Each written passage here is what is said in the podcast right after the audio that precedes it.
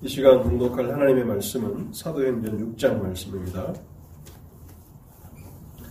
사도행전 6장 1절에서 마지막 15절까지를 읽도록 하겠습니다.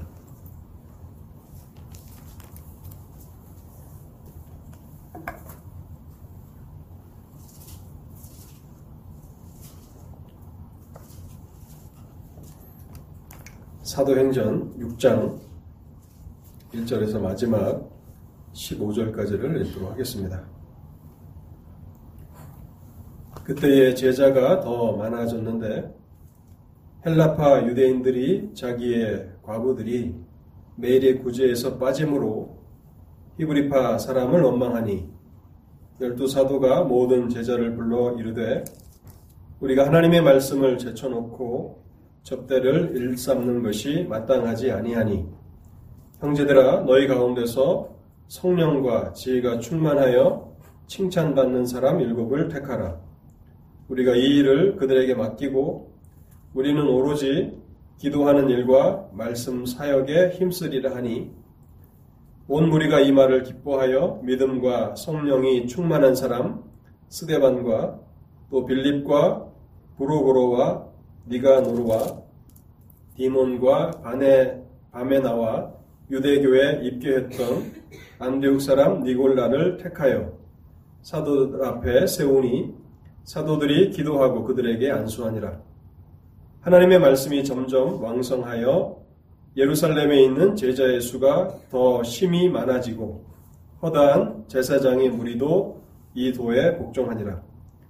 스데반이 은혜와 권능이 충만하여 큰 기사와 표적을 민간에 행하니 이른바 자유민들 즉 구레네인 알렉산드리아인 길리기아와 아시아에서 온 사람들의 회당에서 어떤 자들이 일어나 스데반과 더불어 논쟁할세 스데반이 지혜와 성령으로 말함을 그들이 능히 당하지 못하여 사람들을 매수하여 말하게 하되 이 사람이 모세와 하나님을 모독하는 말을 하는 것을 우리가 들었노라 하게 하고 백성과 장로와 서기관들을 충동시켜 와서 잡아가지고 공회에 이르러 거짓 증인들을 세우니 이르되 이 사람이 이 거룩한 곳과 율법을 거슬러 말하기를 맞이 아니하는도다.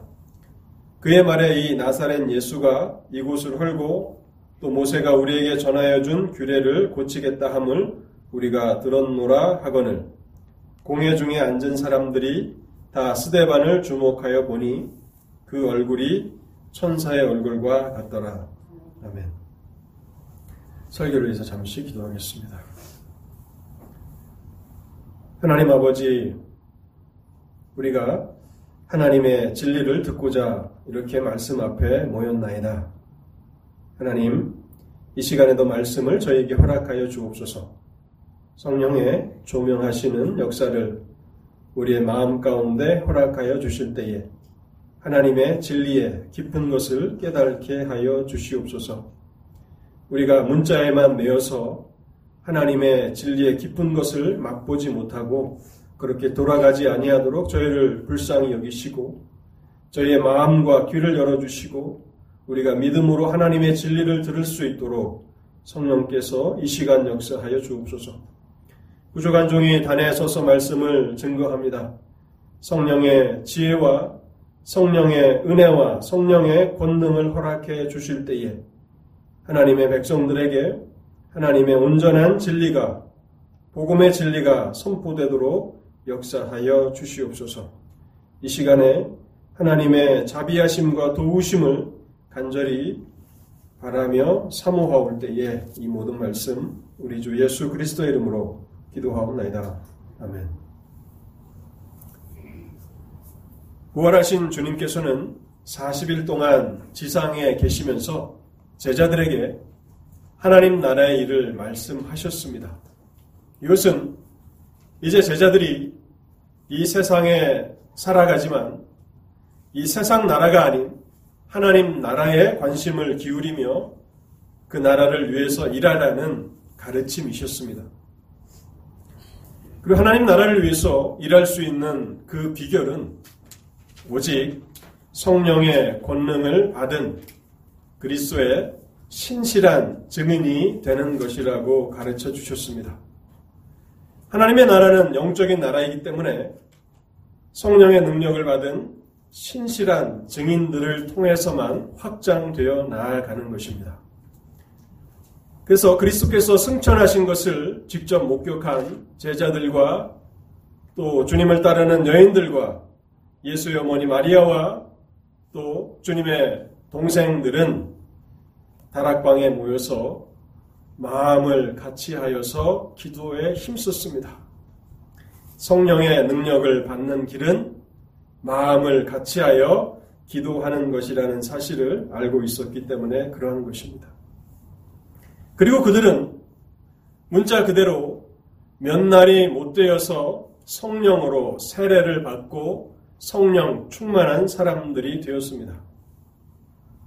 사도행전의 교회와 오늘날 교회의 차이가 있다면 그것은 교회가 얼마나 마음을 합하여 기도하기를 힘쓰는가 그리고 성령의 능력을 받은 교회인가라고 하는 그런 차이가 있을 것입니다.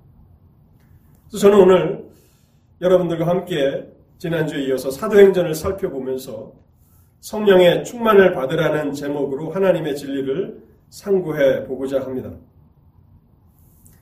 오늘 우리가 다룰 사도행전 6장은요, 성령 충만이라는 이 말씀이 경우에 따라서는 다른 내용을 의미할 수 있다는 것을 잘 나타내 줍니다. 성령 충만이라는 용어가 경우에 따라서는 성령의 능력 충만을 의미할 수도 있고 또 다른 경우에서는 성령의 생활 충만을 의미할 수도 있다는 사실입니다. 사도행전에서 오순절날 성령으로 세례를 받은 사람들은 성령의 충만함을 받았다고 기록하고 있는데 사도행전에서 성령의 충만이라고 말할 때 많은 경우 그 성령 충만은 성령의 능력 충만을 의미합니다. 그러나 성령 충만이라고 하는 같은 용어가 다른 내용을 의미할 때도 있다는 것입니다. 사도행전에서도 성령 충만이라는 단어가 항상 성령의 능력 충만을 의미하는 것은 아닙니다. 그래서 우리는 이 둘을 잘 구별해야 성경의 내용들을 오해 없이 잘 우리가 이해할 수 있게 됩니다.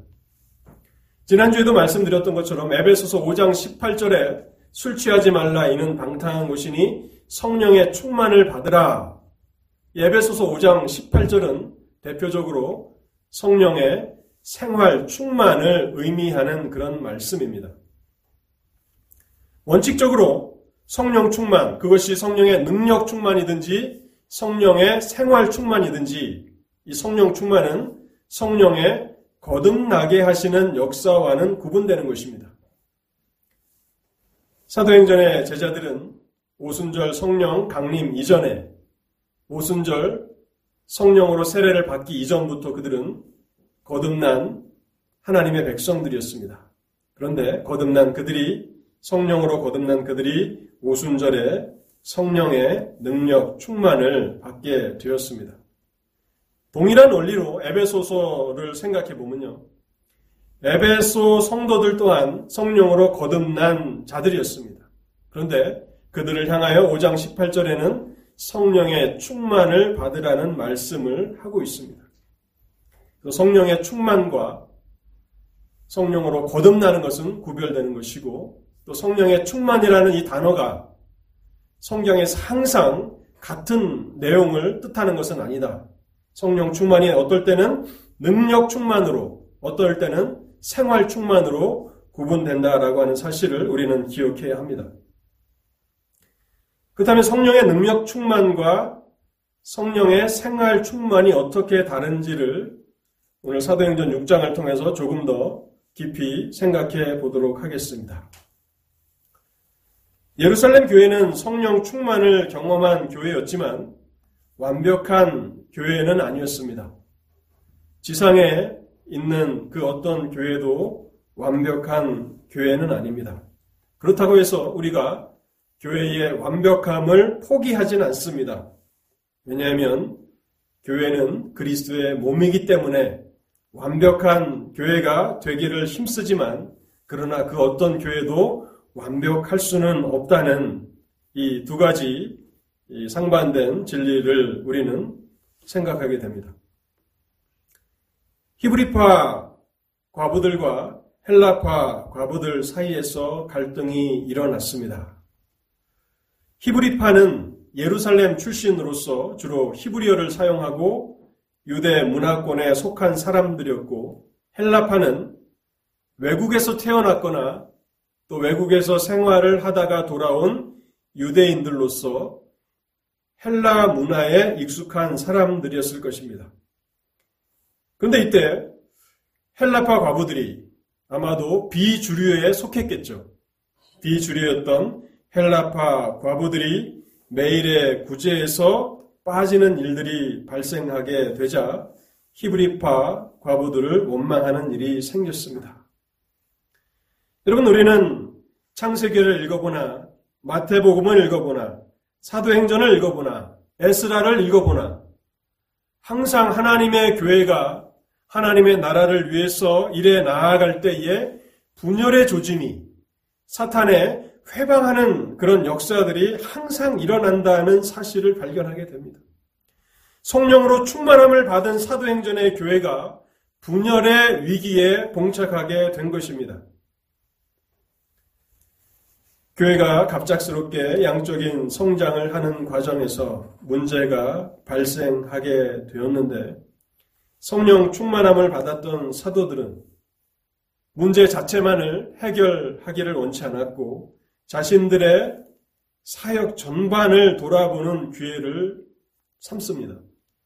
그래서 과감하게 교회에 구제하는 일은 다른 사람들에게 맡기고 자신들은 기도와 말씀 전하는 일에 집중하는 것이 옳다고 결정을 하게 됩니다. 분열의 위기가 있었지만 그러나 성령 충만했던 사도들은 위기를 기회로 삼아 교회를 더욱 바른 길로 나아가게 하는 결정을 내릴 수 있었다는 사실입니다. 교회 지도자들이 성령 충만을 받아야 하는 얼마나 당연한 이유입니까? 본문에 보면 6장 7절에 보면요. 허다한 제사장의 무리도 이 도에 복종하니라. 이 위기를 겪고 나니까 더 많은 교회의 그 숫자가 늘게 됐고 거기에 더하여서 허다한 제사장의 무리도 이 도에 복종하였다고 기록하고 있습니다. 여러분 이때는 여전히 예루살렘 성전이 존재했었고 그 성전 안에는 제사장들이 제사를 드리고 있었던 것입니다. 그런데 주 예수 그리스도의 십자가의 죽으심이 바로 구약의 제사의 완성이라고 하는 사실을 성전에서 제사를 드리는 제사장들 또한 인정하게 됐다는 것입니다. 그래서 그들이 믿었다라고 기록하지 않고 이 도에 복종하니라. 하나님의 교회는 항상 수많은 문제들에 둘러싸여 있게 됩니다. 그런데 그 문제들을 성령의 인도하심과 성령의 능력으로 잘 극복하게 된다면 하나님의 교회는 더 크게 확장되어 나아간다는 사실을 알게 됩니다. 그래서 이제 예루살렘 교회는 구제하는 일을 담당할 집사들을 세우게 되는데요. 3절과 4절을 제가 다시 한번 읽어보겠습니다. 형제들아, 너희 가운데서 성령과 지혜가 충만하여 칭찬받는 사람 일곱을 택하라. 우리가 이 일을 그들에게 맡기고 우리는 오로지 기도하는 일과 말씀 사역에 힘쓰리라.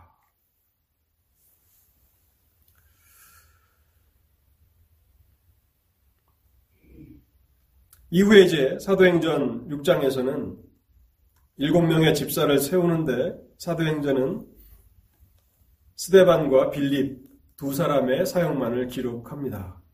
6장과 7장은 특별히 스데반이라는 한 인물에 초점을 맞추는데요. 5절에도 보면 온 무리가 이 말을 기뻐하여 믿음과 성령이 충만한 사람 스데반과 빌립과 일곱 집사를 택하였다고 기록합니다. 믿음과 성령이 충만한 사람 스테반. 이 스테반은 집사로 세움을 받기 이전부터 성령이 충만한 사람이었습니다. 여기 성령이 충만하였다라고 하는 것은 성령의 생활 충만 가운데 있었던 사람이라는 의미입니다. 그러나 8절과 또 10절과 7장 55절의 그 성령 충만의 의미는 다른 것입니다. 8절에 보면 은혜와 권능이 충만하여 큰 기사와 표적을 민간에 행하였다고 기록하고 있습니다. 집사로 임명된 이후에 은혜와 권능이 충만하여 큰 기사와 표적을 행하게 됩니다. 여기는 성령이 충만하였다라고 기록하지 않고 은혜와 권능이 충만하였다고 기록하고 있습니다. 의도적으로 3절과 5절의 성령 충만과 이 8절의 의미는 다른 것임을 의도적으로 나타내는 것이라고 저는 해석하고 싶습니다. 여기서 충만은 생활 충만이 아니라 성령의 능력 충만이 나타나는 것입니다. 뿐만 아니라 10절에 보면요. 이제 스데반이 복음을 전하는데 헬라 문화권에서 살다 온 자유민들에게 복음을 전합니다. 그런데 그들 가운데 몇 사람이 일어나서 스데반의 증거를 회방하고 또 논쟁을 벌입니다.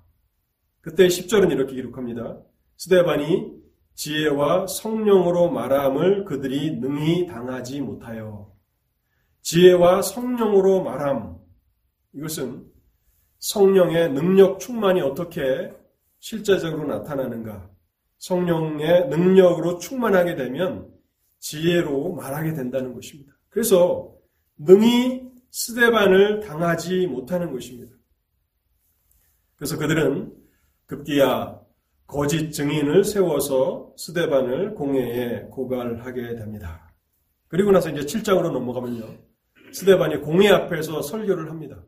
성령 충만한 가운데 그는 하나님의 말씀을 증거하는데 7장 55절에 보면 스데반이 성령 충만하여 하늘을 우러러 주목하여 하나님의 영광과 및 예수께서 하나님 우편에 서신 것을 보고.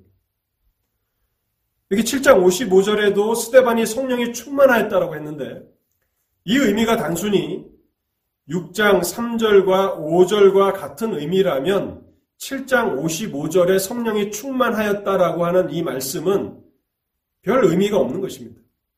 그러나 6장 5, 3절과 5절의 성령의 생활 충만과는 다른 성령의 능력 충만이라는 그런 의미를 가지고 있다면 7장 55절은 많은 의미를 내포하고 있는 것이죠.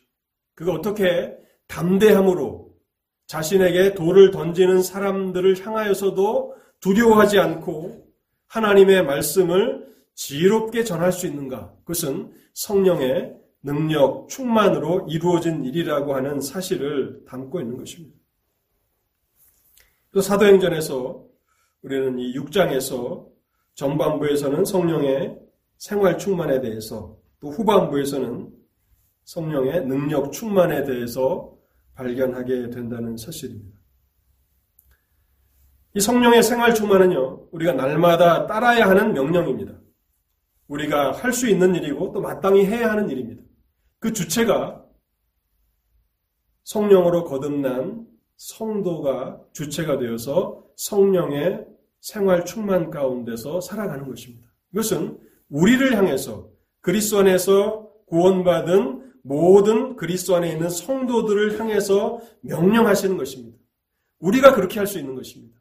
생활 가운데 성령의 충만을 받으며 살아갈 수 있는 것입니다. 근데 만약 우리가 우리의 인생의 주인이 되어서 살아간다면, 육체를 따라서 살아간다면, 우리는 성령의 생활 충만을 받지 못할 것입니다.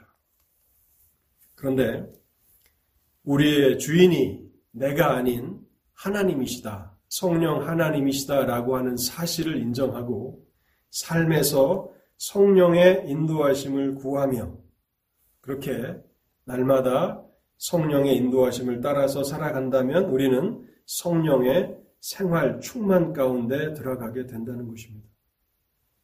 무엇보다도 놀라운 것은요. 성령의 생활 충만이 이루어지지 않는 사람들 가운데는 성령의 능력 충만도 이루어지지 않는다는 사실입니다. 초대교회가 집사들을 세울 때 굳이 하는 일이니까 뭐 아무나 할 수 있지 않을까라고 생각하지만 성령의 생활 충만이 그렇게 삶에서 나타나는 사람들, 그 사람들을 세웠다는 것이고 또 그러한 자들에게 성령의 능력이 충만하게 성령의 능력 충만이 나타날 때에는 놀라운 말씀 설교자로서 그렇게 사역을 할 수도 있다는 사실입니다.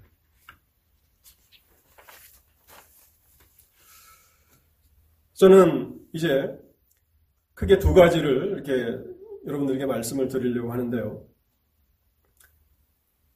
우리는 어떻게 이제 성령의 충만을 받을 수 있는가? 이 부분에서 성령의 생활 충만과 성령의 능력 충만을 좀 더 생각해 보겠습니다.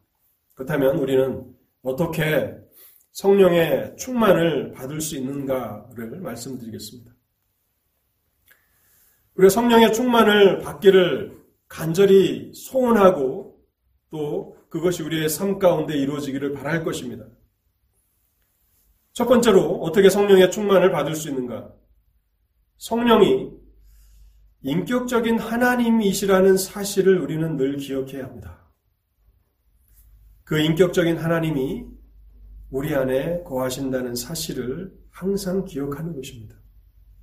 성령은 하나님이십니다. 그리고 그 하나님이 거듭난 성도들 안에 거하신다는 사실입니다. 어떤 사람들은 성령이 어떤 바람이나 신비한 능력이나 힘이라고 생각합니다. 그러나 성경은 성령께서 인격적인 하나님이시라고 말씀하고 있습니다. 성령과 관련하여서 많은 교리들이 있고 많은 가르침들이 있는데 그 가르침들 가운데 가장 중요한 가장 기초가 되는 그 가르침은 성령은 복되신 삼위일체의 제3위격이 되시는 하나님이시라는 사실입니다. 이 사실을 우리가 망각한다면 잘못된 대로 쉽게 나아가기 쉽습니다. 사도행전 5장에 보면 아나니아와 삽비라 사건이 나타납니다. 사도행전의 교회는 많은 위기 가운데 놓여 있었습니다. 마치 큰 대양을 항해하는 그런 조그만 배와 같이 끊임없는 그런 위기와 난관 가운데 봉착하게 되는데 사도행전 5장에 보면 아나니아와 삽비라가 나옵니다. 이들이 성령을 속이게 되고 그래서 성령을 속인 그 죄로 심판을 받아 죽임을 당합니다. 사도행전 5장 3절에 보면 이런 말씀이 있습니다. 베드로가 이르되 아나니아에 어찌하여 사탄이 내 마음에 가득하여 내가 성령을 속이고 땅값 얼마를 감추었느냐? 땅이 그대로 있을 때는 내 땅이 아니며 판 후에도 내 마음대로 할 수가 없더냐? 어찌하여 이 일을 내 마음에 두었느냐? 사람에게 거짓말한 것이 아니요 하나님께로다. 성령은 하나님이십니다. 그 성령 하나님께서 성령으로 거듭난 하나님의 백성들 안에 거하신다는 사실을 항상 인식해야 하는 것입니다. 고린도전서 6장 19절에 이런 말씀이 있습니다. 너희 몸은 너희가 하나님께로부터 받은 바 너희 가운데 계신 성령의 전인 줄을 알지 못하느냐? 너희는 너희 자신의 것이 아니라 값으로 산 것이 되었으니 그런즉 너희 몸으로 하나님께 영광을 돌리라. 2021년 한 해 성령의 충만함 가운데서 지혜로운 경건한 삶을 살기를 원하십니까? 성령 하나님이 우리 안에 거하신다라고 하는 이 사실을 항상 기억하며 살아야 하는 것입니다. 두 번째로 어떻게 우리가 성령의 충만함을 받을 수 있는가? 성령의 인도하심을 간절히 사모해야 합니다. 성령의 인도하심을 날마다 사모하며 간구해야 합니다. 에베소서 5장 18절에 술 취하지 말라 이는 방탕한 것이니 오직 성령의 충만함을 받으라. 여기 충만이라는 단어는 어떤 것에 있어서 넘쳐 흐르는 것을 말하는 것이죠. 어떤 것이 우리의 마음을 사로잡을 때 우리는 어떤 것에 충만하다 하는 말을 합니다. 무엇인가를 생각할 때, 그래서 우리의 마음이 거기에 완전히 사로잡혔을 때, 어, 아무개는 무엇에 충만한 사람이야라고 말하는 것입니다. 본문은 특별히 성령 충만을 술 취함과 비교하고 있습니다. 술 취하지 말라 이는 방탕한 것이니 오직 성령의 충만함을 받으라. 술 취한다는 것은 우리가 술의 영향력 아래로 들어간다는 뜻이겠죠. 그래서 내가 나를 통제하는 것이 아니라 술이 우리를 통제할 때 우리는 그 상태를 술이 취했다라고 말합니다. 그 미국에서 가끔 운전을 하다 보면 위험하게 그 차로를 넘나들면서 운전하는 사람들 있죠. 그래서 그런 사람들을 보면 우리가 경찰에 신고하기도 하고 또 경찰이 근처에 있다면 즉각 그 차를 세우고 조사를 합니다. 그때 그 DUI라고 Driving Under the Influence라고 하는 그런 범죄 혐의가 있는지를 경찰은 조사를 합니다. 술을 먹었는지, 마약을 한 상태에서 운전을 했는지, 그래서 무엇인가 driving under the influence 어떤 술이나 마약의 기운의 영향을 받고 운전을 했는지를 조사하는데 그것이 드러날 때는 심각한 범죄 행위가 됩니다. 이처럼 술에 취한다는 것은 술의 영향력 아래에 들어간다는 것이고요. 자신을 통제하지 못하는 것입니다. 성령에 충만한다는 것은 어떤 의미입니까? 성령의 영향력 아래 살아가는 것을 말하는 것입니다. 이 충만이라는 것을 우리는 강조할 필요가 있습니다. 나도 일주일에 한 번은 교회에 나와서 말씀을 듣고 또 성경을 읽기도 하니까 그것이 아니라 충만하다는 것입니다. 우리의 전 인격이 우리의 지성과 우리의 정서와 우리의 의지가 성령의 영향력 아래에서 살아가는 것을 말하는 것입니다. 충만이라는 것은 어떤 것에 흠뻑 젖어 있는 상태를 말하는 것입니다. 소낙비가 내려서 밖에서 오랫동안 서 있으면 우리가 비에 충만히 이렇게 흠뻑 젖지 않습니까? 그것을 말하는 것입니다. 그렇게 살아가는 상태, 날마다 하나님 나를 다스려 주시옵소서. 하나님 나를 인도하여 주시옵소서.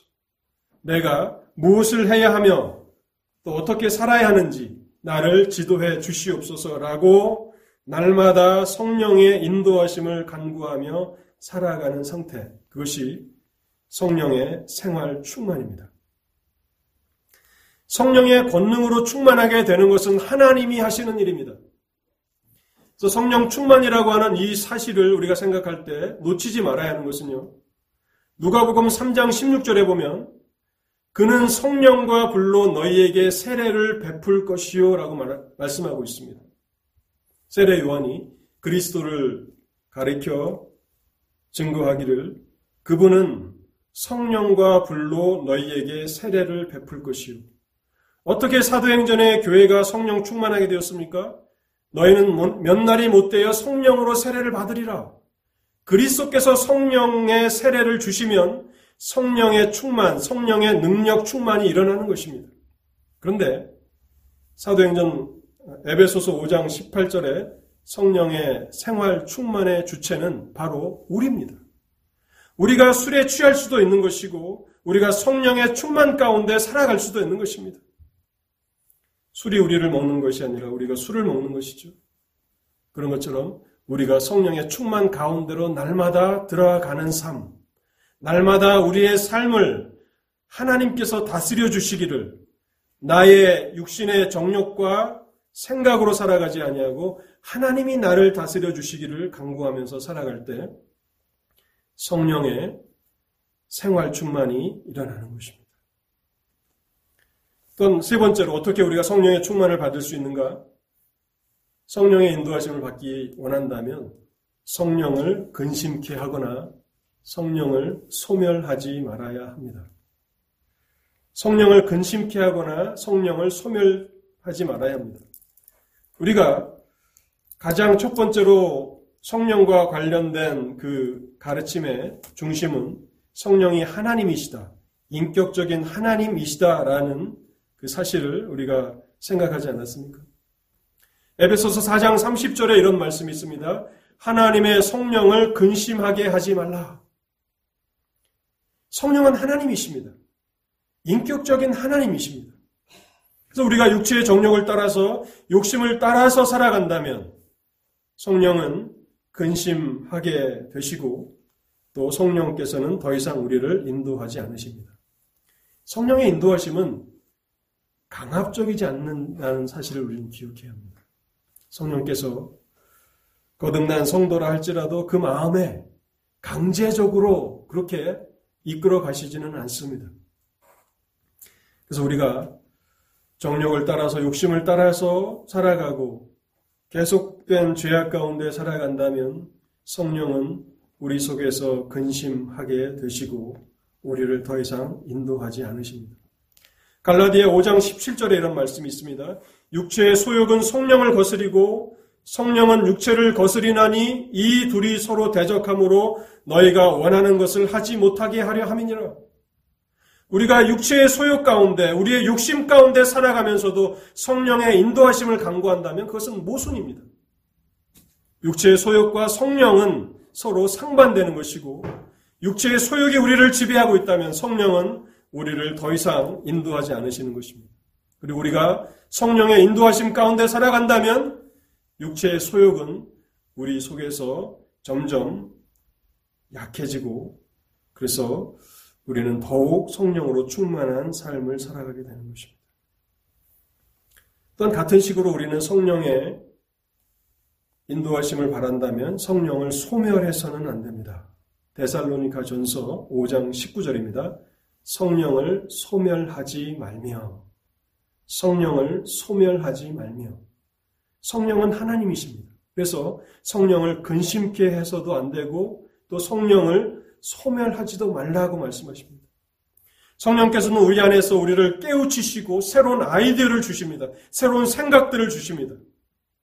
그럴 때 우리는 그것들을 지체하거나 또 그것을 불순종하게 된다면 성령을 소멸하는 것입니다. 어느 날 갑자기 내가 이렇게 살아서는 안 되겠구나. 내가 정말 올 한 해는 다른 해들과는 전혀 다르게 더 경건하게 하나님의 뜻을 따라 살아야겠구나라고 하는 생각이 우리 가운데 있다는 것은 성령께서 우리에게 주시는 생각입니다. 그렇다면 우리는 지체하지 말고 그것을 실행에 옮겨야 합니다. 오늘 꾸준히 성경을 읽고 올 한해 성경을 내가 정말 깊이 연구하게 되어 연구해야 되겠다 그런 생각을 주셨다면 순종해야 합니다. 근데 차일피일 미루고 다른 세상적인 일들에 바쁘게 휩싸여 살아가면서 그 일을 뒤로 미룬다면 그 마음은 급히 사라지게 되는 것입니다. 특별히 성령께서는 예배에서 말씀을 들을 때 결단하게 하십니다. 우리에게 깨닫게 하시는 말씀이 있지 않습니까? 근데 우리가 영적인 일들에 너무 둔하고 너무 게을러서 하나님께서 말씀을 통해서 예배를 통해서 깨닫게 하신 말씀을 즉각적으로 실천하며 살아가지 않는다면 그 생각들은 소멸되어 없어져 버리는 것입니다. 또 개인적으로 성경을 읽을 때 이러한 깨달음을 주십니다. 그래서 우리가 성경을 읽 기만 한다면 안 됩니다. 성경을 읽고 깨닫는 것이 있어야 합니다.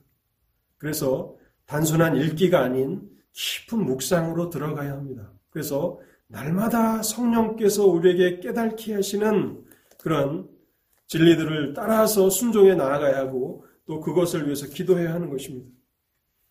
그래서 성령 충만하기를 원한다면 하나님의 말씀을 더 사모하고 늘 말씀을 배우기를 힘써야 합니다. 베드로전서 1장 10절과 11절에는 이런 말씀이 있습니다. 이 구원에 대하여는 너희에게 임할 은혜를 예언하던 선지자들이 연구하고 부지런히 살펴서 자기 속에 계신 그리스의 영이 그 받으실 고난과 후에 받으실 영광을 미리 증언하여 누구를 또는 어떠한 때를 지시하시는지 상고하니라. 우리가 구약 성경에서 대하는 많은 선지자들, 그 선지자들은 가만히 있다가 어느 날 갑자기 하나님께서 말씀을 주셔서 말씀을 전하는 사람들이 아니었다고 베드로 전서는 우리에게 말씀합니다. 그들은 하나님의 율법을 연구하고 부지런히 살펴서 깊이 상고했던 사람들이라는 것입니다. 이 예언의 말씀을 통해서 장차 그리스도에 대해서 메시아에 대해서 어떠한 것들을 전하기를 원하시는 것인가? 그들은 연구하는 사람들이었고 부지런히 살펴서 상고하는 사람들이었다고 말씀하고 있는 것입니다. 우리 또한 그렇게 되어야 하는 것입니다. 또 네 번째로 어떻게 성령의 충만을 받을 수 있는가? 성령의 생활 충만이 없이는 성령의 능력 충만도 없음을 기억해야 합니다. 삶에서, 날마다의 삶에서 성령의 생활 충만이 이루어지지 않는 사람들에게 성령의 능력 충만은 없습니다. 그래서 우리가 성령의 능력으로 충만해지기를 사모한다면 항상 성령의 생활 충만한 상태로 지내야 합니다. 성령의 생활 충만을 계속 유지하는 사람에게 때때로 하나님께서 특별한 사역을 위해서 성령의 능력 충만을 주시는 것입니다. 여러분 우리가 사랑하는 자녀들에게 권면할 때, 또 누군가에게 복음을 증거할 때에, 누군가를 그리스도께로 인도하고자 할 때에 가장 필요한 것이 성령의 능력 충만이지 않습니까? 왜 우리의 복음 전도에는 그와 같은 능력 충만이 나타나지 않는가? 우리의 삶을 잘 되돌아 보셔야 합니다. 우리가 삶에서 생활 충만을 구하며 살아가고 있는가 하는 것입니다. 우리의 그 육체의 소욕이 우리를 다스리고 있는지, 우리는 성령의 인도하심을 따라서 충만하게 성령의 영향력에 충만한 가운데서 살아가고 있는지, 우리가 그렇게 한다면 하나님께서 적절한 때에 성령의 능력으로 충만케 하신다는 사실입니다. 이 성령의 능력 충만은 여러 번 반복될 수 있습니다. 그래서 사도행전에 보면 바울이 말씀을 전할 때 성령이 충만해지고 스데반이 말씀을 전할 때 성령 충만해지죠. 그런데 또 다른 장에 가면 또 성령 충만이라는 말씀이 있습니다. 그것이 항상 우리 가운데 머무는 것이 아니라 어떤 특별한 일을 위해서 하나님께서 성령의 능력으로 충만하게 하신다는 사실입니다. 스데반의 경우가 그러한 것입니다. 그래서 우리는 성령의 생활 충만 가운데 살아가면서 하나님께서 성령의 능력으로 충만케 해주시기를 기도하고 사모해야 합니다. 이제 크게 두 번째로 그러면 왜 하나님의 백성들은 성령의 충만을 받아야 하는지를 말씀드리고 오늘 설교를 마치겠습니다. 왜 하나님의 백성들은 성령의 충만을 받아야 하는가? 먼저는 성령 충만이 어떻게 다른 의미가 있는가? 생활 충만과 능력 충만이 있다는 것을 말씀드렸고, 또 어떻게 성령 충만을 받을 수 있는가? 네 가지를 말씀드렸고, 이제는 왜 하나님의 백성들은 성령의 충만을 받아야 하는가를 마지막으로 말씀드리고 오늘 설교를 마치겠습니다.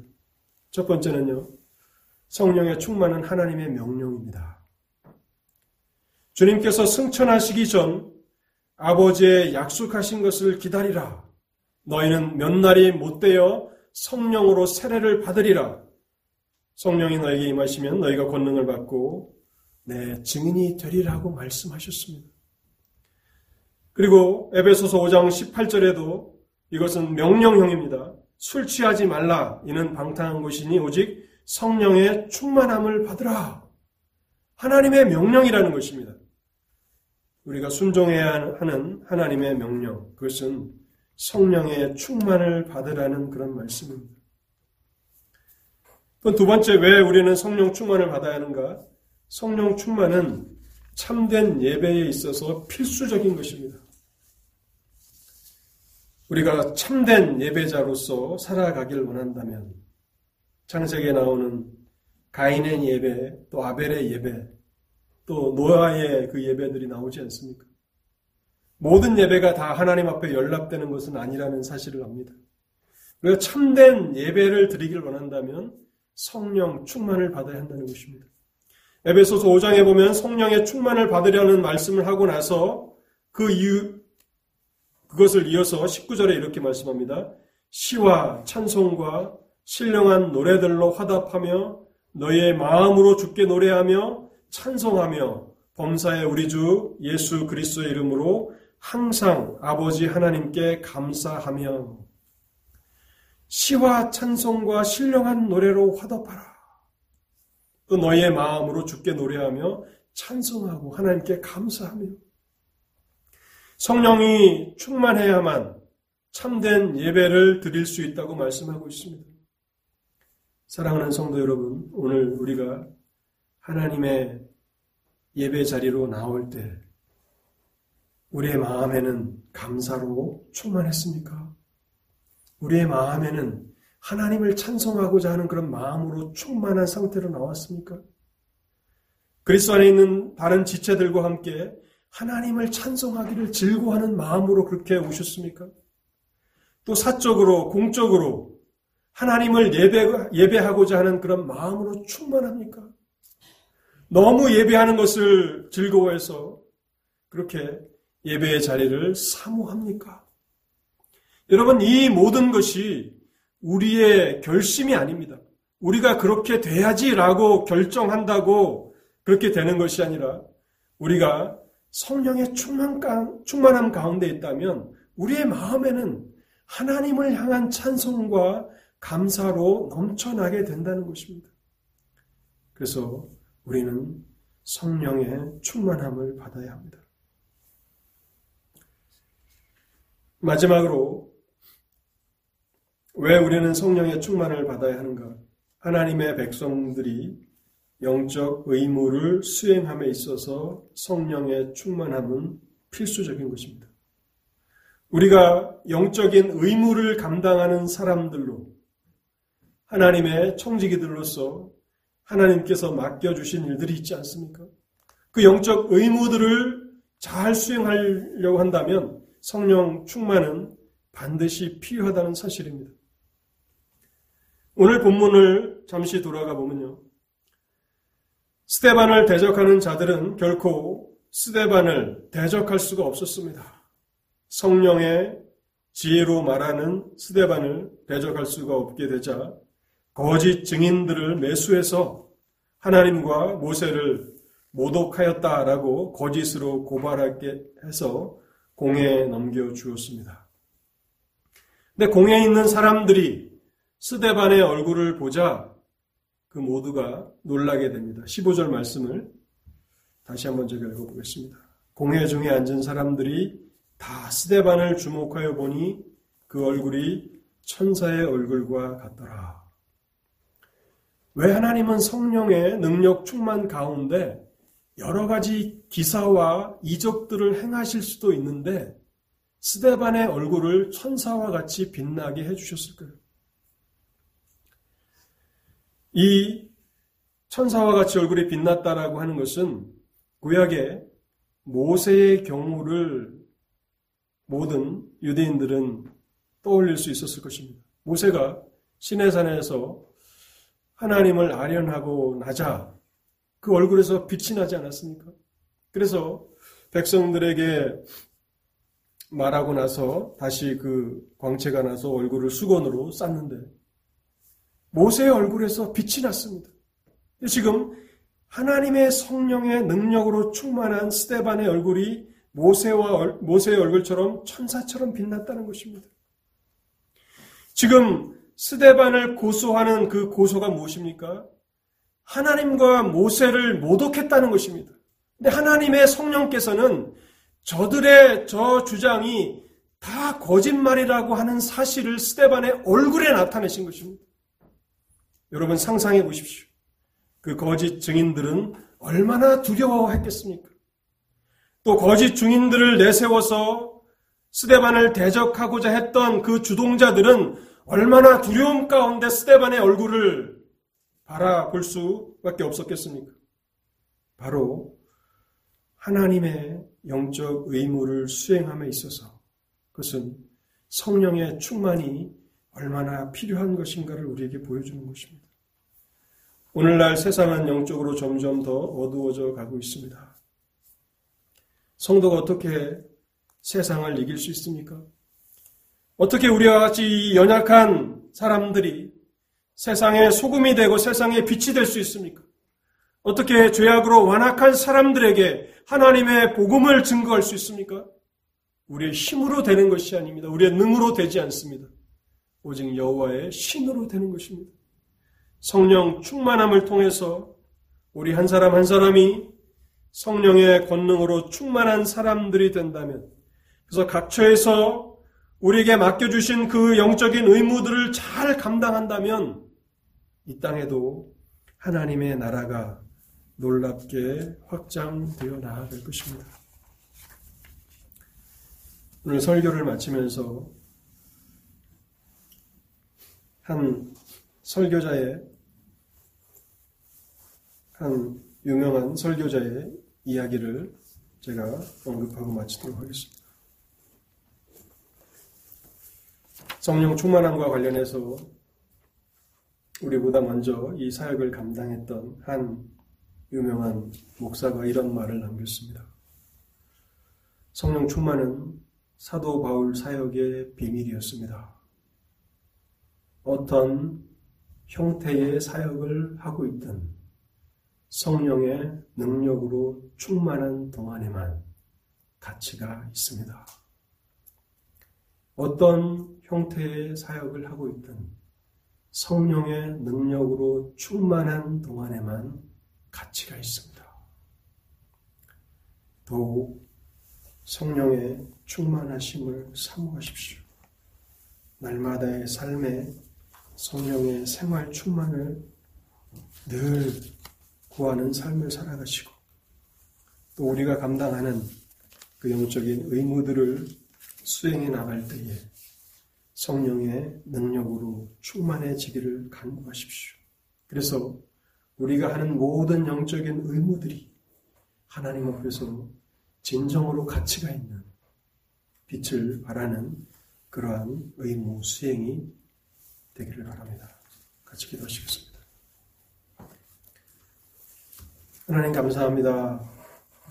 오늘도 새로운 한 해를 시작하면서 우리가 어떠한 것을 소망하며 어떠한 목표를 우리가 정하고 살아야 하는지를 말씀 안에서 배우게 하시니 감사합니다.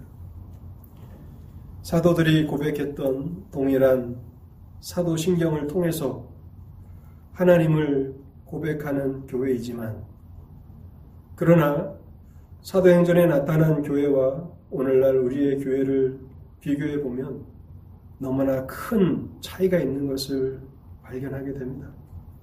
하나님, 우리가 영적으로 우리 시대를 바라보고 우리 교회를 바라보고 우리의 삶을 돌아보게 하여 주옵소서. 그래서 우리가 물질적으로 부유한 것으로 부유한 사람이라고 착각하지 말게 하시고 우리가 헐벗었음을 우리가 능력이 없음을 우리가 비천하게 되었음을 바라보며 하나님께서 우리에게 말씀으로 주신 이 진리를 통해서 우리가 무엇을 구해야 하는지 어떠한 일에 부유한 사람들이 되어야 하는지, 어떠한 일에 우리의 마음을 쓰며 살아가야 하는지를 깨닫게 하실 때에 하나님, 2021년 하나님의 교회가 놀랍게 일어나게 하여 주옵소서, 놀라운 부흥이 있게 하여 주옵소서. 그래서 하나님, 이 사회가, 이 국가가 경건한 사회와 국가가 되게 하시고, 그리스의 교회들을 통해서 하나님의 복음이 만방에 선포되게 하실 때에 곳곳에서 하나님께서 영광을 받으시는 그런 은혜 역사들이 있게 없어서. 어린아이들이 젊은이들이 세상이 우상이 되어서 그렇게 살아가지 아니하게 하시고 그리스도의 은혜를 사모하며 하나님을 예배하는 것을 즐거워하며 그렇게 하나님 나라를 위해서 헌신하는 것을 영광이요 또한 특권인 것을 알아서 하나님 수많은 젊은이들이 또 하나님의 교회에서 일하며 그래서 하나님의 나라를 크게 확장해 나아가는 하나님이 시대가 되도록 오늘도 이 말씀을 통해서 일하여 주옵소서. 우리가 단순히 마음으로 결정한다고 해서 결단한다고 해서 이 일이 이루어지는 것이 아님을 나오니 성령 하나님 우리 속에서 날마다 매 순간마다 우리 가운데 역사하여 주셔서 우리가 그러한 복된 상태에 이르기까지 쉬지 말고 우리를 이끌어 주시옵소서. 우리 주 예수 그리스도의 이름으로 기도하옵나이다. 아멘.